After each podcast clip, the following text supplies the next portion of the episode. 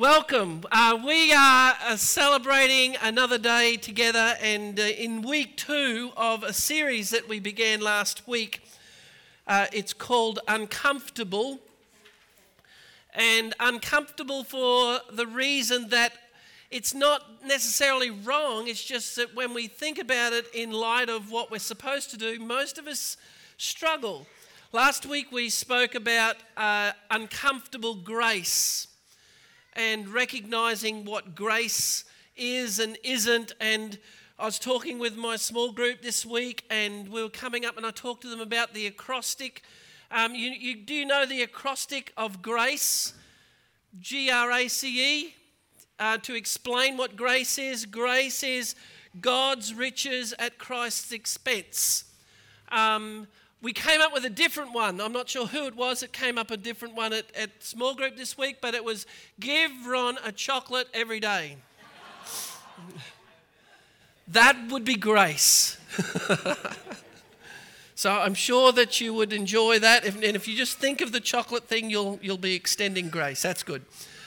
But we talked about grace is not always comfortable because people, we need to extend grace to people that we sometimes don't want to because they don't deserve it.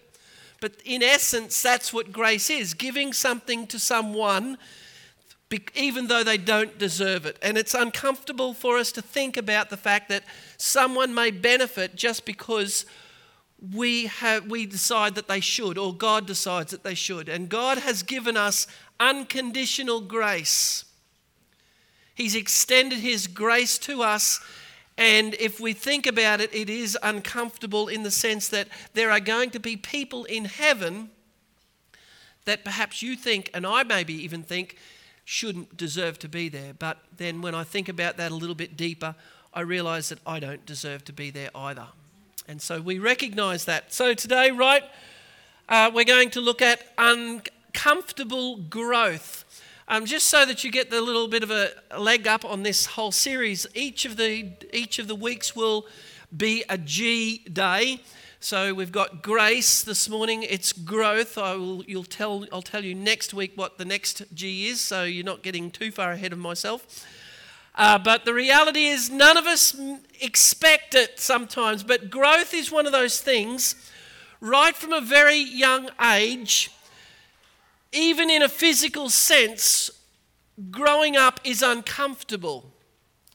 And I know you won't remember it for yourselves, but if you are a parent, you will remember as a baby, growing up means getting teeth. And no parent I know that enjoys that time of life when babies are starting to get teeth. They drool a lot, they cry a lot, they bite a lot, and all sorts of stuff happens, and it's uncomfortable, mostly for the baby, but they can make it feel uncomfortable for parents as well. And as we grow up, it doesn't get any easier, because as babies turn into toddlers, it becomes uncomfortable for the parent as well as the toddler. And then sometimes children experience growing pains, and then I think it switches as they become a teenager. It becomes a problem for the parent, becomes uncomfortable. But reality is, growing up is uncomfortable generally all round.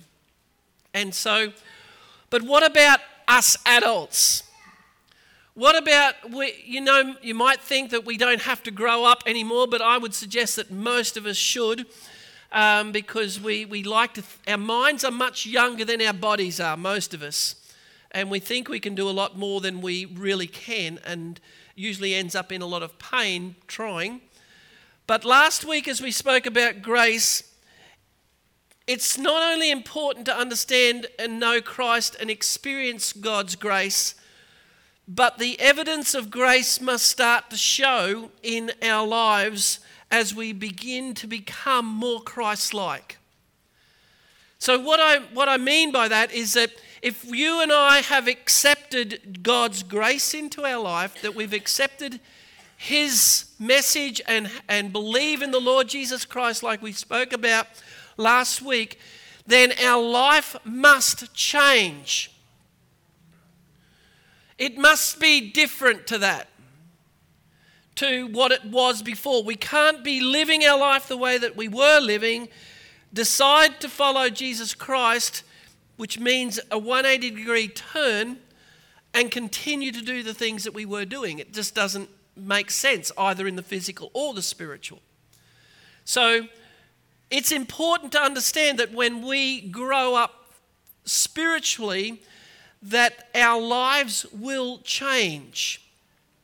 I don't like using the word evolve anymore because of the whole evolution side of things, but that's what it happens. Our lives evolve into being more Christ-like. And for most of us, that growth of growing to be more Christ-like is uncomfortable. For me it is, and I'm sure it is for most of you. There are times when others will see things in my life, and perhaps you've got people in your life who will see things that they know are wrong, and when they bring them to your attention or they bring them to my attention, my reaction is not usually good. Well, it's not that I lash out at them, but I just think, no, they're not. Oh, that's not true. I'm defiant because I don't like to admit sometimes that there are some negative things in my life that are true. They're called blind spots, and we all have them. If you don't think you've got a blind spot, that's your blind spot. Because we do. We all have them. We all have things in our lives where others see things about us that would be good to change, but we don't think they do. And I think that's the point when people that we love and trust confront us on some of those things that we need to change or modify or just become aware of. That helps us to be able to grow the way that we need to be. If we think that we've made it and we don't need changing, we've probably got some help needed along the way, somewhere along the line. The thing about spiritual growth is that God wants to work in those blind spots and be the person for us to be the person that He created us to be. He doesn't want us to go through life half the person. And so the writer of Hebrews in Hebrews 6 tells us very clearly that we are to therefore let us move beyond the elementary principles and the teachings about Jesus Christ and be taken forward into maturity. There's a process right there that he's talking about. It's not just knowing the basics anymore. We are to start moving forward into understanding maturity, not laying again the foundation of the basics, and he's talking about repentance from acts that lead to death and faith in God and the instruction of cleansing rites and all of those things. But he's talking about telling us that we need to move on in maturity. It's a spiritual growth path that we all need to take. In other words, we ought to be growing, both physically and spiritually, not going over the same things over and over again. If you want to know your blind spot and you're not sure about your blind spot, the risk is here. Ask your spouse or ask your best friend. And you better trust that your best friend is brave enough to tell you, and you need to be willing enough to accept it without getting upset with them. You might not like what they have to say, but don't let their answer break the relationship that you have with them, because if you are having that confidence in them to do that, let them tell you. Even if they haven't quite got it all right, but they can see things that need to change, allow them to tell you those things. They might not have the answer, by the way. It might mean that you've got to go a little bit deeper and search in other areas, but I pray that you might have somebody in your life that you would have the courage to go up to and say, do you know what? I really just would like you to show me any blind spot in my life. If there's something hindering my growth, I trust you enough to tell me what I need to do. And I promise I won't smack you around the ears or get upset. So growing spiritually can be really uncomfortable. Emotionally, it can be uncomfortable, but it really is an essential part to our life as a Christian. Just as a baby does not stay a baby forever. In fact, if a baby did stay a baby forever, you would be looking for a doctor's help, wouldn't you? You would be upset if your baby never grew teeth, for instance. Even though you don't like the period of time where teeth are coming through, it's an essential part of growth. But as a baby grows, so we too must grow if we are thinking about becoming the people that God called us to be. We need to grow. We need to accept, or once we've accepted God's grace and we've said, we want you, Lord, to be Lord of my life, I want you to take control, there begins a journey of growth in every single one of us where we are able to begin to understand the character of Christ and apply it into our own lives. In fact, it's God's desire that we grow. We don't stay immature babies forever and ever. We have a requirement, if you like, a desire within us to grow, hopefully, and that once we have given our life to Him, we really have no option to grow. And the reason for that is if we have given our heart to the Lord Jesus Christ, if we have trusted Him, we're saying to Him, Lord, I give my life to you now to do as you will. And it's your desire that I grow, then I don't have any options anymore, do I? I don't want to do that. I don't want to grow that. Well, if you're saying that to yourself or to something in your life that's happening, you're actually still not allowing God to be Lord or Jesus to be Lord in your life. You are still in control. And that's part of the growth for us sometimes, and it may be the blind spot that some of us are finding, that we are still taking control of things when we really shouldn't. We need to trust God with that. So the first thing we need to be able to answer, question that we need to be able to answer in all of this is, perhaps for me, is who is my spiritual mentor? Who is the one that I can actually trust enough to be able to say, I trust you to tell me if you can see blind spots in my life, and be willing to accept, even if I don't think they're right. And if I have said something that I don't think is right, maybe that's the point you need to start looking at, and I need to start looking at and think, well, maybe, what if they're half true? What if there's a partial truth there that I need to think about? Because I believe God has surrounded every single one of us with people in our lives that will help us to be able to grow physically, but also to be able to grow spiritually.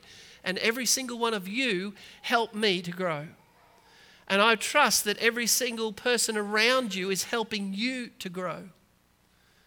And we might be able to encourage one another. We don't get upset with one another because someone tells us something we don't like, or we don't get mad at somebody because they've actually criticised something that we've done.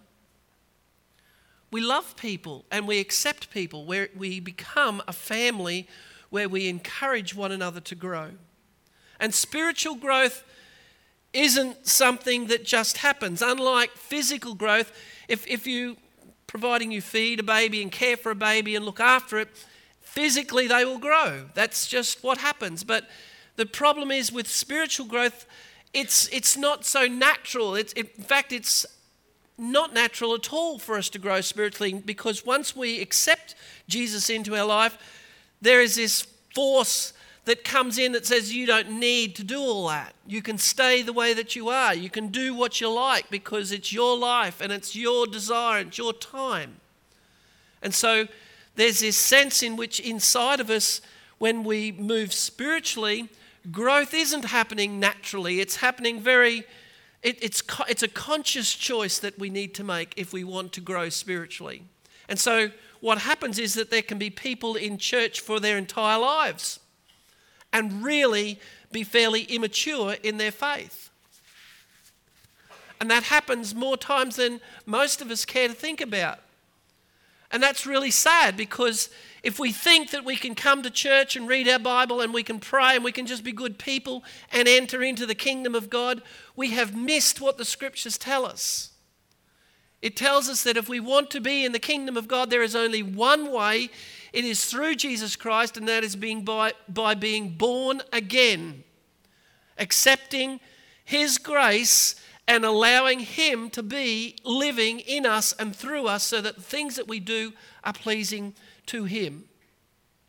If you want to be in church all the time and not do anything, it's not going to be much good. You might feel good, but it's not going to be helping you grow. When we accept God's grace, the Holy Spirit begins to do something in us and work in us and helps us and guides us and directs us to become the people that God wants us to become. And most of us are not really very good at being corrected. In fact, most of us react negatively to being corrected. And we get upset with people and we lose friendships sometimes over those sorts of things. But the thing is, if we are serious about our Christian walk, being humble enough and willing enough to be corrected is really, really essential. It might take us a day or two or a week or two to get over some things that people say, but they should not be the things that keep us out of fellowship with one another. But as we come to terms with those things, as we bring them before the Lord in our own lives, that they will help, that God will show us and help us to be able to grow into the people that he wants us to be. The thing is, we all need correction. All of us need correction. Some of you are not game to tell other people that they need correction because of the reaction you expect, but we need to be willing to do that. In love and keeping in mind what the purpose is. It isn't to pull people down.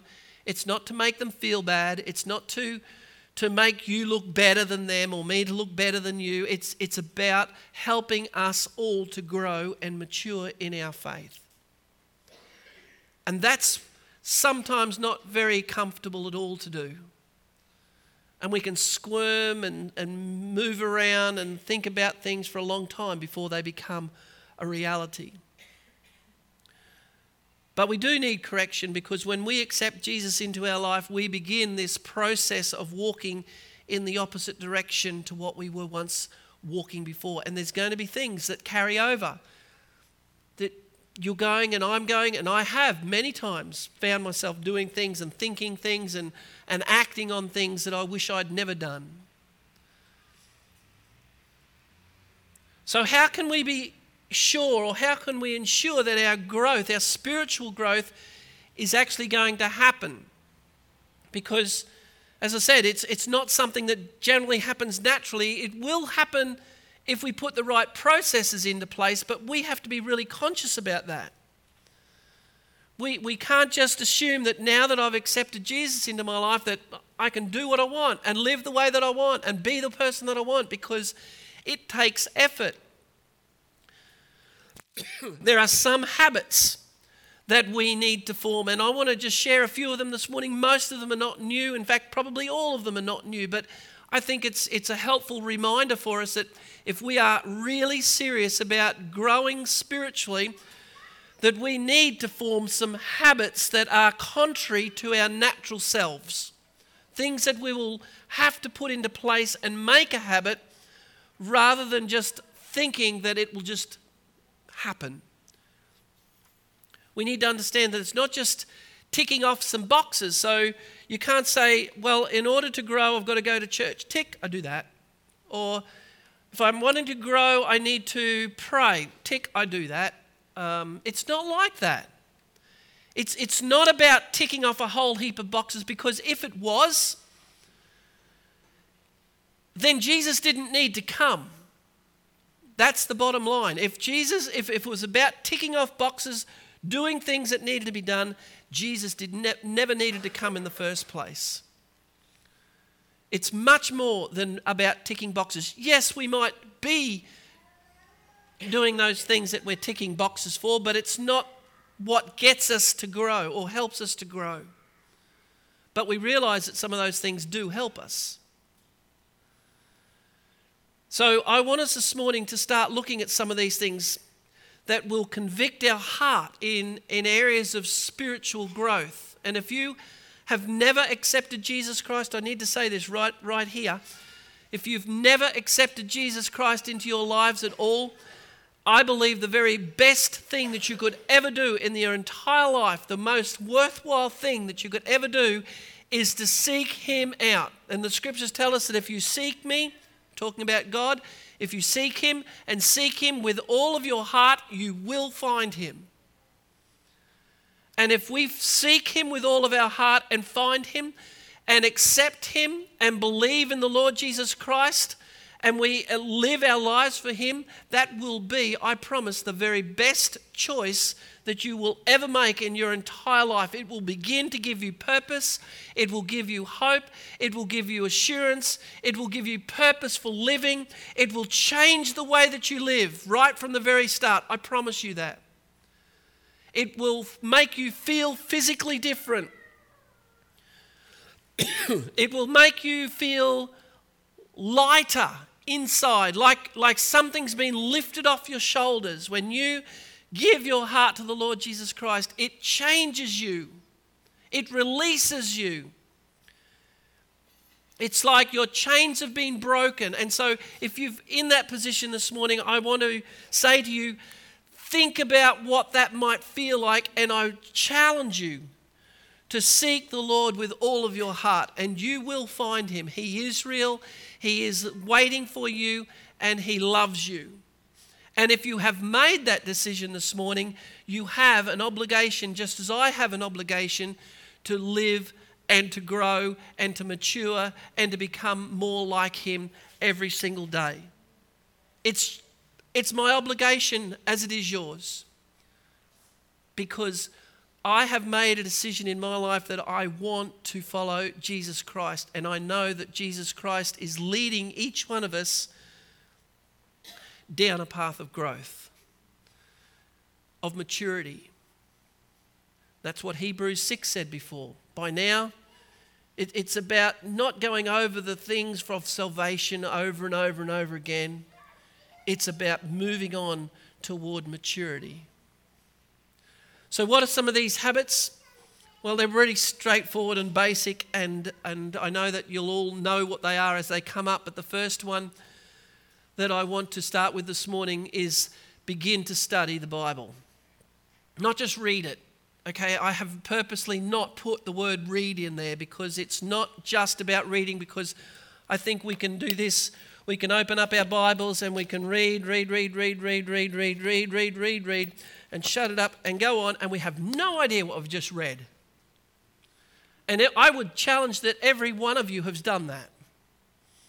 I've done it so many times, and you get to the end of even a chapter and you think, my mind wasn't on that. I wasn't in the Word of God. So if you want to grow spiritually, I challenge you to begin to study the Word of God. You don't have to formally sign up for studies everywhere and do all that sort of stuff. You can do that. Study the Word of God and begin to compare passages with passages. Pray about it. Talk about it with other people. Dig deep into it. And if you're finding that difficult, just don't try and read too much in one hit. Read just a few verses and think, well, what is that talking to me about? How is that challenging me? What do I need to change? Are there things that I need to rethink? Is this challenging the way that I think, or is this something that I agree with? If it's something I disagree with, who's wrong, me or the Word of God? We need to think about those things. So when the Word of God says something and we believe this to be the inerrant Word of God, true in every sense from the beginning to the end in its original context, then we need to recognize that if we disagree with this, then something isn't quite right. And I believe this is the Word of God. I believe that at the end of my life, that I will be held accountable by these words. And God isn't going to be interested in my life as far as what I have done. But I believe he's going to be interested in whether I have done what he has called me to do. Because we can be really, really busy doing stuff and miss the point of what he's called us to do. So study the Word of God. If you want to know what He wants you to do, study it. Spend extra time. Excuse me. Spend extra time in the morning. Maybe it means waking up a little earlier. I know winter time is not the easiest time to wake up, but wake up. Get out of bed. Don't lay in bed and pray, because you know what happens. But study the Word of God. If you are interested in growing spiritually, you need to know the Word of God. Not just read it. Colossians 3 verse 16 says, let the Word of God... Excuse me. Let the word of Christ dwell in you richly in all wisdom, teaching and admonishing one another in psalms and hymns and spiritual songs, singing with grace in your hearts to the Lord. In other words, if we desire new wisdom, if we desire new understanding, or we desire to allow the Word of God into our life, or the Bible into the Word of God into our spirit, reading and studying the Word is essential. It's the Word of God that teaches us and admonishes us when we need correction. It's getting worse, isn't it? Through psalms and hymns and spiritual songs. Thank you. You can take them. I've just had a really bad week of flu and cold, so today's a good day. That's why it's really important that we begin the work of preparing our hearts to receive the message. When we start to read and study the Word of God, even on a Sunday morning when we come into church services, can I encourage you to be here for the song part of it? It prepares our heart. The psalms, hymns, spiritual songs part of that. It does something for us and begins to prepare our hearts for what God is going to say. It's important.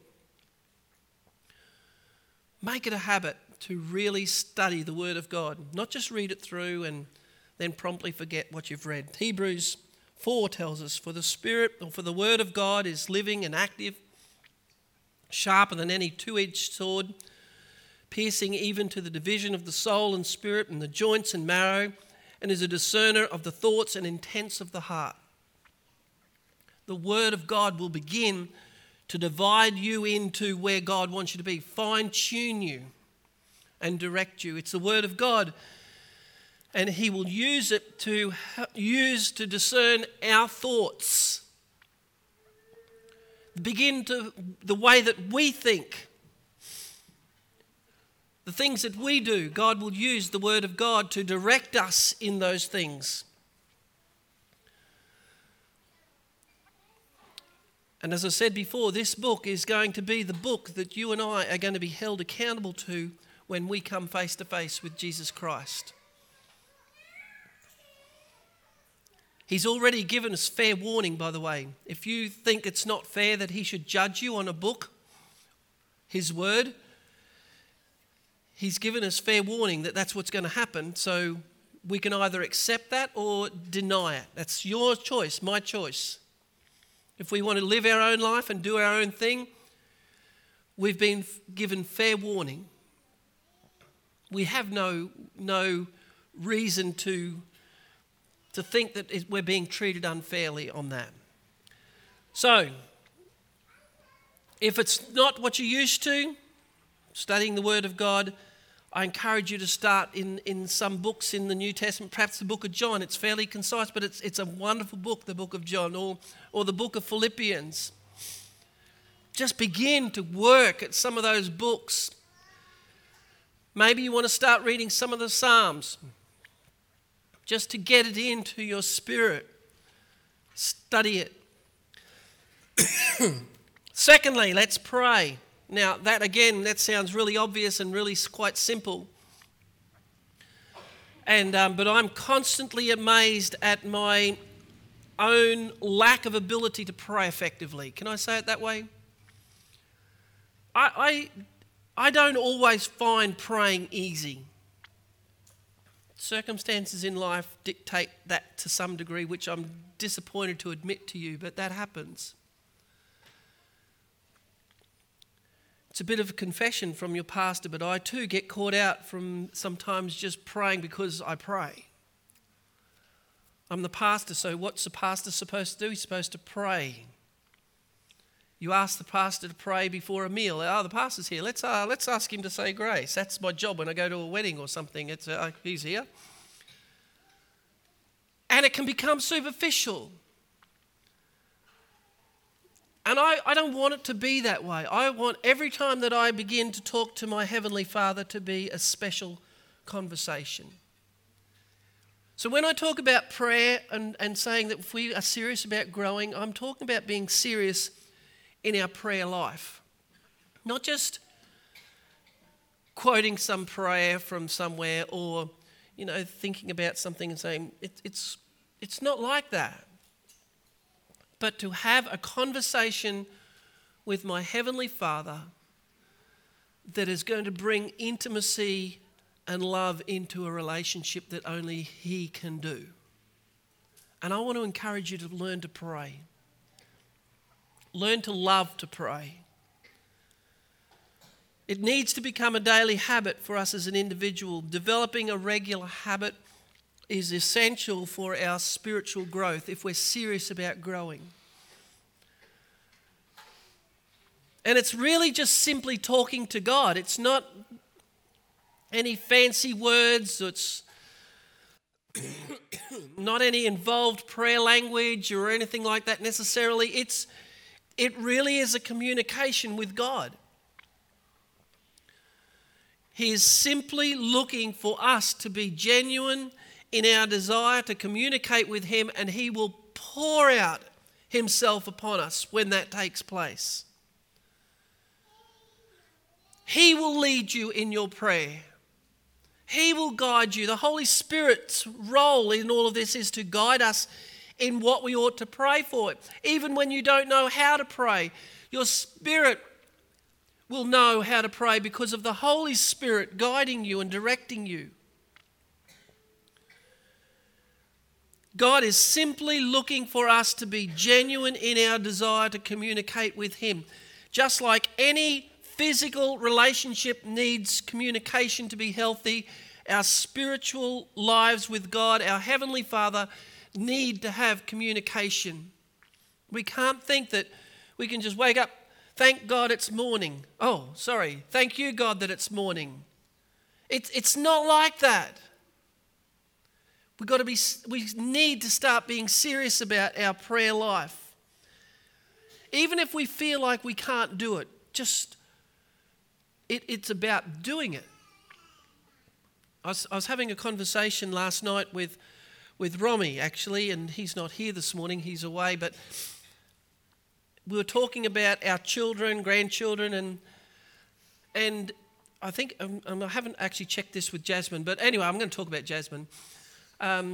He said when she was a little girl that he would play the saxophone, the tenor sax, and he would just leave it there, and she would as come past and touch it and feel it, and the more that it was there, the more that she started to do things and started to learn.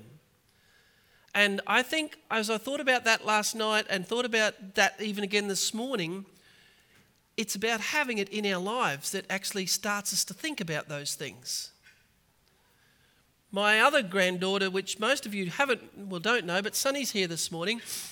She has a little bike, a little balance bike that she loves riding. And I know that she's probably better at it than I am, but she's not. She's just turned 2 in April, but she can do all this balance bike thing down over bumps and grass and stuff like that, and it's because it's there. If it wasn't in her life, she wouldn't be able to do that. Can I just say, if you want to learn to pray, just pray.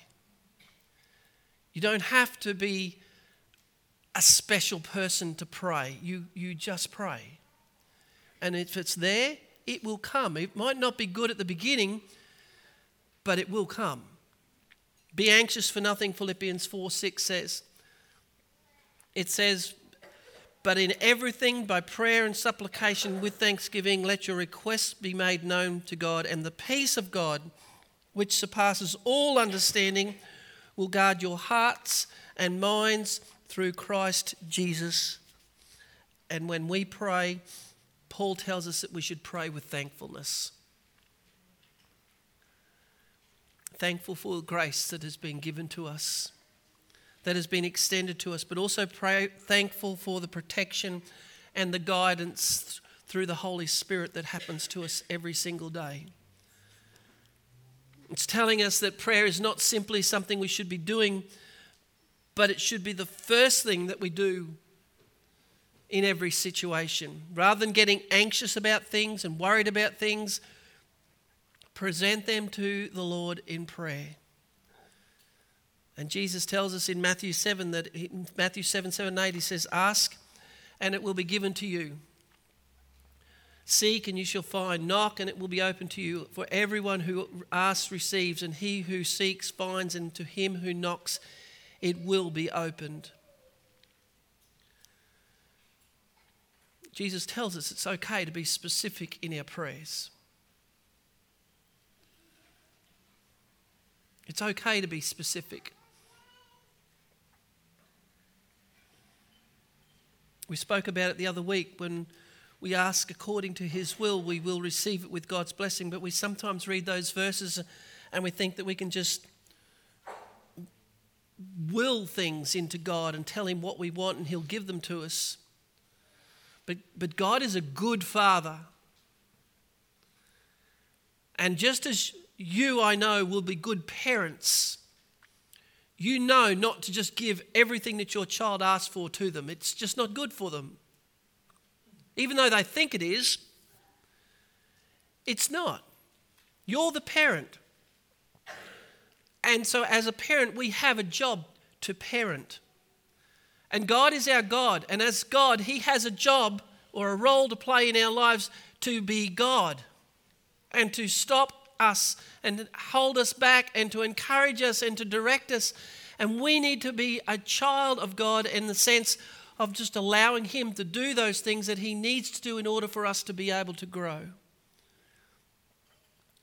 He may well hold us back on some of the things that we ask for in prayer, but it's not because he doesn't like us or he doesn't want us to enjoy life. It may be just because it's not good for us at the moment, or it might not be good for us ever. And he's just going to say no. He's being a good dad, a good God, because he wants us to enjoy life. We need to pray and ask specifically. We need to be regular in our prayer. We need to be spontaneous in our prayer time. And regular by setting a time aside each day or making commitment to be one of our corporate prayer meetings on a weekday. We have one on a Sunday morning here at 8:30. Just turn up. If the doors close, it's usually because everyone's too noisy. No, it just bust in. On a Tuesday evening, 6 o'clock, come along. There's a group that meet here on Tuesday evening, on a Saturday morning at 7 o'clock. Just drop in and enjoy corporate prayer together.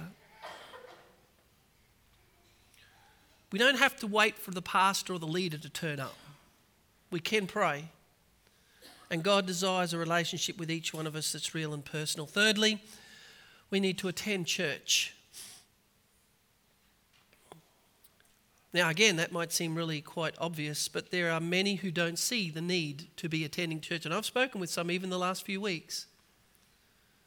Not from our church necessarily, but just Christian people who think, I don't need to go to church. I don't need it in order to grow. But I would challenge you that. I would challenge anyone who felt like that.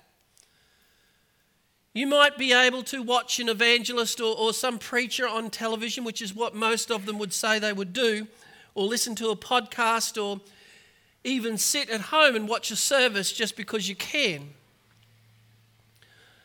But coming to church, coming to corporate gathering like this, is not always about you. It may be that you being here will bless somebody else. It may be that your presence might be an encouragement to another group of people. And by you not being here, that blessing doesn't happen. Can I encourage you? If you want to encourage your pastors, the best thing you could do is be here on a Sunday morning. And that's the honest truth. There is nothing more discouraging than half the church missing. And I know sometimes it's necessary because of sicknesses and those sorts of things, but it's encouraging to us as pastors when we see people who are here eager to hear and respond to the Word of God. I want to encourage you to do that. It's not always about you. And while you might be blessed, and I pray that you do get blessed by coming to church, because that's what needs to happen. We want a blessing, but part of our own spiritual growth is the way that we can be a blessing to other people and being an encouragement to them. We become a regular attender of our local church. Others can be blessed by the things that you say, by the things that you do, or simply by just being here. And for myself, one of the greatest things, as I said, you can do is to be a blessing to me. And I know Jasmine to be the same, and other pastors that are here from time to time, is to just be here. And when you're not here, there's a hole in our family. And you're missed. Even though someone might not say something to you specifically, you're missed. And it's noticed. And Hebrews 10 tells us that we need to consider one another. Let us consider one another in order to stir up love and good works, not forsaking the assembling of ourselves together. In other words, not giving up meeting together, as is the manner of some, but encouraging one another or exhorting one another, so that so much more as you see the day of the Lord approaching. In other words, what the writer of Hebrews is saying is that as we draw near to the day when Jesus is coming back, we should be more intentional about meeting together. We should be more encouraging to each other and watching out for each other. We should be more intentional about how we spend time with each other and encouraging one another, not trying to separate ourselves into our own little isolation boxes. We need to recognize that. We need to grow spiritually. In order to grow spiritually, we need encouragement from one another and motivation to express the love and good works, so that we can encourage one another to do those things. And Jesus tells us that in the last days it's going to be really difficult. And you're going to need one another. And you're going to I need you, you need me. False prophets, Matthew 24 tells us, and false Christs, if that were possible, will rise up in the last days, and they will show great signs and great wonders, and people will be mystified by them, and they will be drawn to them. But the word here that you need to recognize is the word false. And what their job is, or what they will do, it says, and the wonders they to deceive people. And if it were even possible, they were trying to deceive those of the elect, or those who love the Lord Jesus Christ. That's what they're going to try and do, is to deceive you into thinking that you don't need what you've got in Jesus Christ. So it's really important for you to have the encouragement and support of fellow like-minded believers who are able to encourage you, and all the more as we see the day of the Lord approaching. Let's not give up meeting together, as some are in the habit of doing. Fourthly, we need to witness. If there's one area that most of us struggle with, it's this one, I believe. There are some of us here who have a gift of evangelism and find it easy, and there are others who don't. And it's not just something we should leave for the gifted. I want us to hear that right here. If you feel that you have not got a gift of evangelism, great, That's fine because God has gifted you in other areas. But just because we do not have a natural gift of evangelism does not mean that we should not be witnesses of Christ in how we live our lives. It isn't even an option for us, for the Christian, because if we read Jesus' words carefully, we find that he wasn't just talking to a group of educated, trained evangelists. When he said this in Acts chapter 1, verse 8, he says, "You will receive power when the Holy Spirit comes upon you, and you shall be my witnesses in Jerusalem, Judea, Samaria, and to the ends of the earth." Witnessing doesn't have to be an organised program or an event. In fact, it's better used not to be like that in some ways. Paul reminds us in 2 Corinthians that we are ambassadors for him, and we, as ambassadors, are to allow Christ to work through us. We are representing him wherever we go. We are his witnesses in our society. Most of us are eager to talk about things that excite us. And I hear those conversations. We talk about stuff that's happened to us. Rob's been so enthusiastic this week about talking about his hand. Maybe not. But why aren't we so excited about talking about Jesus Christ? I think it's because we don't know how the other person's going to receive it. And we're a bit worried about that. We don't want to offend them or get upset with them or them get upset with us. But 2 Corinthians 4:4 tells us that the God of this age has blinded the eyes of those who do not believe, lest the light of the gospel of the glory of Christ, who is the image of Christ, should be shone upon them. In other words, Satan has blinded the eyes of those who are perishing. And so when we start to talk about things of God, light, it won't make any difference to them. It will feel like they're not getting it sometimes. Our role is to be a witness to the light of the world. Our role is to be a witness to the light. It's to be a witness to the grace of God and the power that comes through the Holy Spirit. Matthew 10, we're told, Jesus says, do not worry about what you should speak about when you come to these times. He says, do not worry what you should speak, for it will be given to you in that hour when you speak.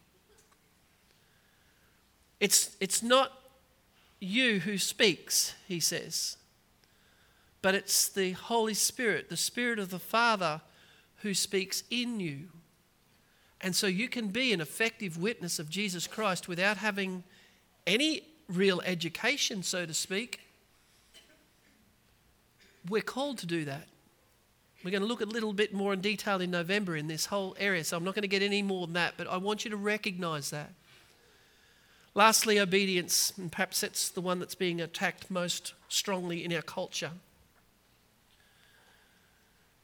If you're serious about your spiritual growth, we need to stop doing what he asks us not to do and start doing what he asks us to do. That's the bottom line of this. Stop doing what he says not to. Start doing what he says to. He's given us free will. I understand that.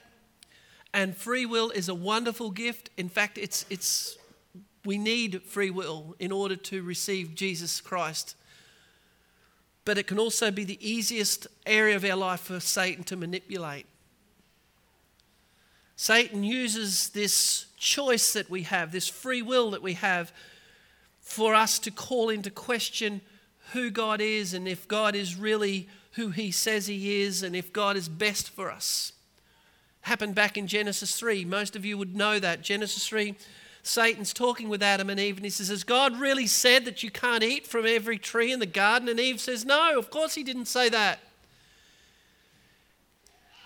We might eat the fruit of the trees in the garden, but the fruit of the tree which is in the middle of the garden we can't eat. The tree of knowledge of good and evil. And what does Satan say? Well, Eve says, we'll die if that happens. And Satan says, no, you won't. You're not going to die. Because God knows that if you eat the tree, of the fruit of that tree, you're going to understand all these things. You're going to know right from wrong. You're going to be like God. He was manipulating free will. He was manipulating choice. And he still does that to you and I. He challenges us in when the Word of God says that this is what it says, we think, well, that's not fair. That's not right. How can we do that? How can you be loving to that kind of person? Or why would God not allow that sort of person into the kingdom of heaven? God can't be a real good, loving God if he's bringing judgment and justice like that. That's Satan manipulating the Word of God. He convinced Eve to disobey God, and he continues to do that with you and I. We are constantly being attacked on what we should and what we shouldn't do. So much so that outside of the Christian faith, there are those who believe that Christianity is just a bunch of things, of rules that we have to obey, or do's and thou shalt and thou shalt nots, is what it used to say. A bunch of rules.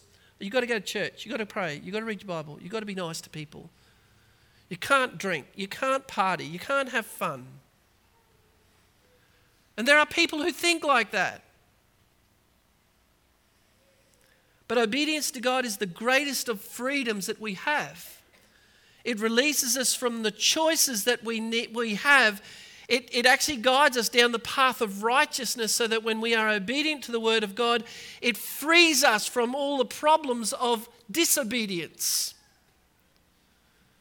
We don't have to rely on our own strength to work out whether this is right or wrong, because we have the strength of the Holy Spirit in us, guiding us to what's true and what's right. It doesn't mean that everything works out well for you and I. It doesn't mean that you won't have problems. It doesn't mean that things won't go wrong, because they will, because we live in a world where Satan is in control of those sorts of things. But we will have victory, and we will and do have the power through Jesus Christ. Spiritual growth is uncomfortable. It takes effort and it takes persistence, and it's true that there are things that you are going to be confronted with in this life every single day. But as a Christian, it's not about doing the good things. It's even more than doing the right stuff. It's not even doing stuff that's legal. It's not saying, oh, well, I'm allowed to do that because it's legal. Or, you know, I'm allowed to go to parties because I'm over 18, or I go to a club or something because I'm over 18, or I'm allowed to do that. It's more than that. As a Christian, it's irresponsible to filter things through what Paul says is the filter. All things are lawful for me, but not all things are helpful. And not all things edify me. So I want to finish right there. In other words, this is a decision between what's right and what's best, or what's good and what's best. The way that you live your life isn't going to be right and wrong. Well, it will be, but they're not the hard choices. The hard choices are between what's good and what's best. All things are permissible, but not everything's beneficial. You're allowed to do these things, but are they the really best things for you as a Christian? So growing spiritually is uncomfortable, and at times you're going to find that it's really, really hard. But I promise you, it is worth it. You'll be criticised because of it. People will even call you things, and other Christians will even misunderstand you. Your motives will be called into contention. You'll be criticised. Friends will sometimes turn away from you. You'll be left alone. But I promise you, it's worth it. And when those things do happen, can I just say, let's love them. Just love them. Don't criticise them back. Don't get angry with them. Don't get frustrated. Don't get upset, but just love them. Don't retaliate. Pray for them and let God do the correcting in their lives, and He will. He will. Our job is to grow spiritually, to become disciples who make disciples. And as a church, we are to be a church that multiplies ourselves until the transforming love of Jesus Christ is shown throughout this land. That's our purpose. So let us grow in grace and the knowledge of our Lord Jesus Christ and Saviour. Amen. Father, I thank you for this morning. I thank you for your love, your care, your mercy, and your goodness. But I pray now that as we move on in through the rest of this service, that you would just guide us and direct us, help us to recognise our need to grow spiritually, to not take it for granted, to not expect that it's just going to happen without us being conscious of it and putting things into practice. And I pray that not just these habits, but other things will become in very much a habit in our lives to be able to grow us and encourage us to become the people that you want us to be. So thank you, Lord Jesus Christ. I've asked your blessing upon these people here now. May your name be honoured always. In Jesus' name I pray. Amen.